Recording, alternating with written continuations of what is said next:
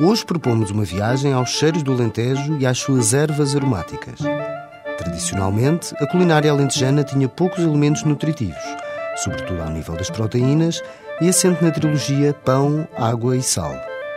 As ervas aromáticas como os coentros, o poejo, a manjerona, a hortelã e muitas outras davam sabor à comida, transmitindo aquela sensação de estômago cheio.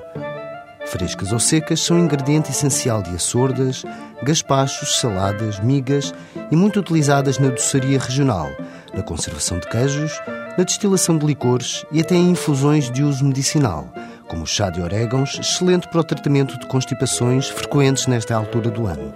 Mas falando de aromas e paladar, quem já provou uma sopa de cação ou um ensopado de borrego não esquece o sabor daquela gastronomia que tantos forasteiros têm conquistado que não seria a mesma sem os coentros, as beldroegas, o alecrim, a manjerona, o poejo, a acelga, ou ainda outras menos conhecidas como os pimpalhos, as alabaças, os saramagos, as arrabaças ou os correais.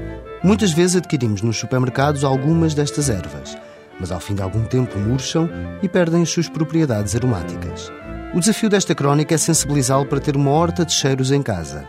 Dá muito menos trabalho do que possa pensar e só precisa de alguns vasos, sementes, terra, adubo e alguma paciência. É aconselhável que compre alguma literatura sobre hortofloricultura para que se familiarize com os tempos de crescimento, rega e cuidados a ter com cada planta.